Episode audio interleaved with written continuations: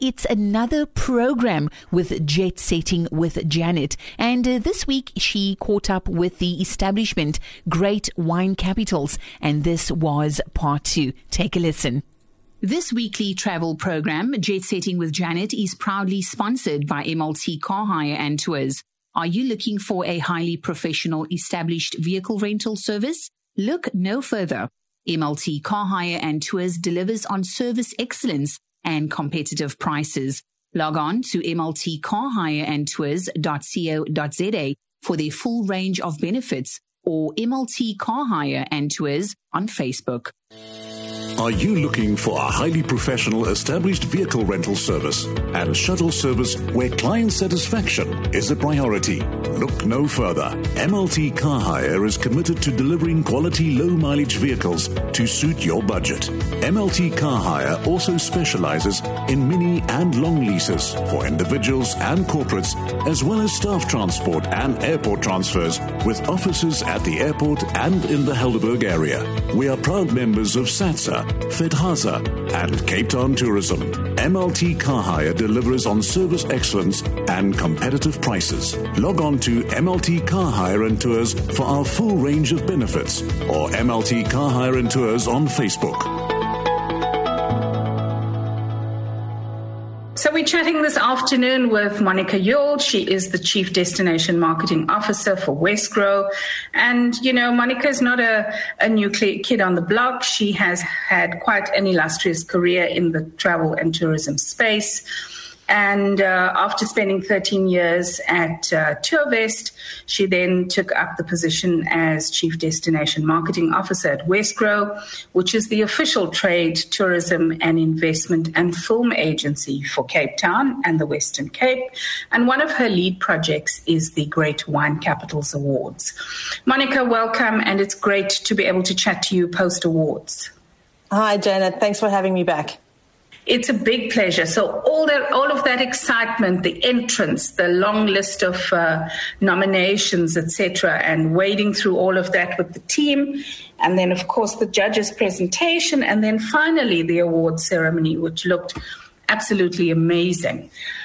And now that that whole process is complete, we're chatting to you, we're chatting to some of the awardees, and we'd just love to hear from you, Monica, what the experience was like.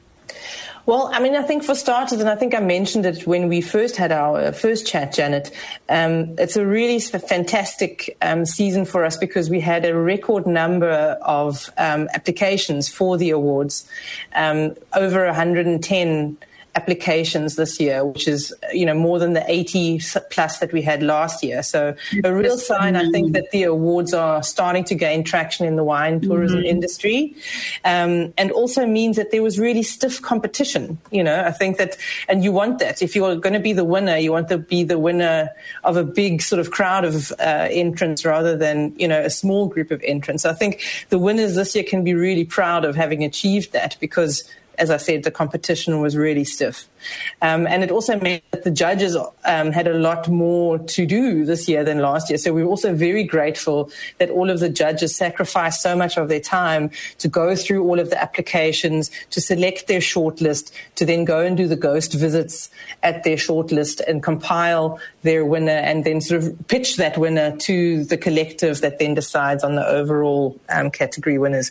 So it's been a really mammoth task this year, um, but a really proud result, I think. And we've had some really new wine tourism experiences also make the cut this year, which I think was really exciting for us. I definitely picked up some new kids on the block. And uh, I was quite heartened to see names that we hadn't seen before. So there definitely is uptake and traction for the awards. And my goodness, that's a lot of entrants.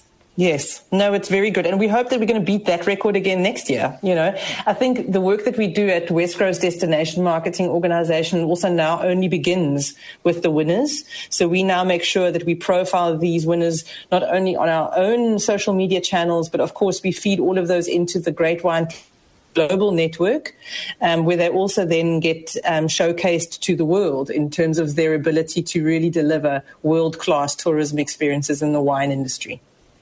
That's just phenomenal. Now, remind me, Monica, what are some of the other countries that are part of this network? Well, it's a very prestigious list, I have to say. So, Napa Valley in California is on the list, Adelaide, Australia is on the list, Mendoza, in uh, Argentina is on the list. Bordeaux, mm-hmm. of course, very famously in France and Porto, as well as many others. So it's a really um, prestigious list of other wine tourism destinations around the world that Cape Town and the Cape Winelands joins. And so we are sure that just by association, the world will take notice of the wine tourism experiences in our country. So fantastic to be able to stand head and shoulders with all of those long-standing prestigious countries that are competing. Absolutely. And if I may say, having experienced some wine tourism product in some of those places myself, I have to say that South Africa can really hold its head high. I do think that we have some of the most innovative and most authentic wine tourism experiences on offer. Well, I'm seeing some very um, established heavyweights like Vergelegen and Creation on the list, and we're looking forward to chatting to each of those. Mm. What do you think, Monica, is the thing that is most precious besides the international recognition? What does it mean, say, for an up and coming wine estate or wine experience to receive this award? How does it pivot their business to the next level? For starters, I think it's a real sort of recognition of the effort that they make. So, Weltevrede who won um, uh, the Architecture and Landscape Award, as well as the Innovative Wine Tourism, really have taken such an effort to tell a story around their estate and also the varietals that they produce. And it's, it was really um, a recognition of this effort that they have gone into that I think makes them proud and makes them realize that they're onto something. Um, in particular, I mean, Weltevrede is in, in almost in Bonnievale, so it's quite far mm-hmm. to go. And um, we we we really want to profile those wine estates that are, you know, worth the journey, but perhaps little off the beaten track. Exactly. Mm. So, so I think that's really important, is to kind of recognize that so much effort has gone into into um, not only crafting beautiful wine, but making sure that your estate is worth a visit and that also the estate tells the story of the people there as well as the story of the place. So, well, you know, Klein Goederust is another example. So Klein Goederust is another example, right? So they did mm-hmm. the Authentic South African Experience Award. They got, they received that this year. And it was, it's such an incredibly unique experience where the owners bring themselves and their history as well as the people that work on the farm into what the visitor experiences when they come. And I think that is just that's that's what sets the Cape Town and, and Cape Winelands um, experiences apart, but it also is what sets South Africa apart. Is really that sort of warm, authentic, welcoming, uh, you know, personality that we have. Yeah, when I look at Weltevrede, for instance, there's a hundred-year legacy Mm. And it's family owned and operated for the last hundred years. I mean, how phenomenal is that? And then Klein Goederust, that delightful story about the um, the one wine that is named after the owner's mom who worked um, in the wine industry, but mm. at a very, very almost a functional level. Mm. And here she has her legacy on a bottle. Mm which is just for me the sign of such a powerful transformation in the wine sector that uh, we really are writing narratives. And this is the beauty of living in South Africa. We mm. write a narrative that is so unique and, and seems to navigate in huge bursts all over mm. because there's so much, we're such a dynamic society, we're constantly changing. Mm. And then what I think about what we must also recognize, so for example, Bosman Hermanus, that, that wine estate has been in the Bosman family's hands for even longer, I think, than, than the Weltevrede estate has been in the Jonker family. And for an estate to have such a long history and yet still now find new ways to reinvent themselves to such a degree that they win the Sustainable Wine Tourism Practices Award this year. I just really think that that's also worth a mention. You know, because you could also just kind of stay within your comfort zone and do the things that Absolutely. you've always done and always been known for. But to really take things into the next century in terms of your wine tourism practices, I just think that that's really commendable. Absolutely. So lots of exciting estates on our lineup, lots of new things to see, things that we hadn't heard of before, established ones that are now worth a revisit. Definitely an exciting awards and great wine capitals standing really, you know, head and shoulders with the internationals. I think that this must have been quite a special project for the people working on it in your team, Monica. Very much so. There's new entrants, there's established ones, but then even the established ones are innovating within that space. Yeah, no, absolutely. And, you know, we must also not forget that the end of the COVID protocols is not that far in the past. So this has been the first real sort of wine tourism awards celebration that we could have without any protocols and you know really looking forward to a bumper tourism season coming up in our summer and a real sort of celebration of everything coming back to life including the wine tourism industry.